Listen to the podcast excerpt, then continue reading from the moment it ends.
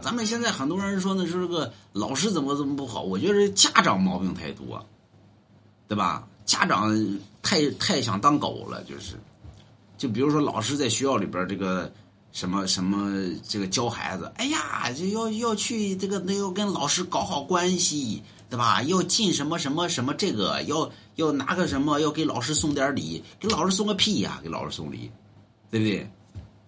我交学费，我交到你学校了，你老师该怎么管孩子，怎么管我们家孩子，对吧？我还给你送礼去，我能不能给你送一大逼斗，能不能？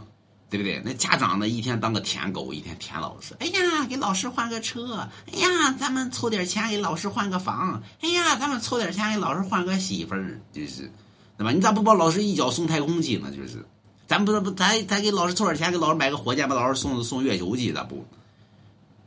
所以说呢，现在就是咱们说跪习惯了，当狗当习惯了，人都不知道自己啊，我不是个狗，你是个人，你不是个狗，见谁都舔，对不对？这个也舔，那个也舔，孩子上学他妈都舔，没点人样就是，那么本身就是干什么都送礼。你看王健林曾经就说过，我不愿意送礼，但是我不送礼没辙，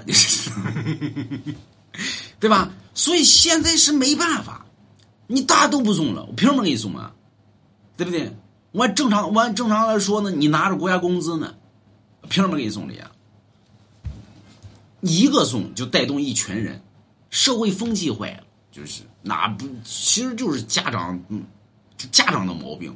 所以你像这种家长，这种学校能教出什么好学生来吗？这学生长大了之后，到走向社会里边，也是一帮舔狗。所以你看，现在舔狗越来越多，舔狗教舔狗，舔狗生舔狗，那能不是舔狗吗？对不对？所以现在很多人骂这专家呢，骂这教授呢，那专家教授他妈就是舔狗，那就是没辙呀，对吧？舔狗养出来的，那你想想吧，这不是说所有的啊，只是那部分，对吧？那你想想吧，那能好吗？买龙家衣服字画呀。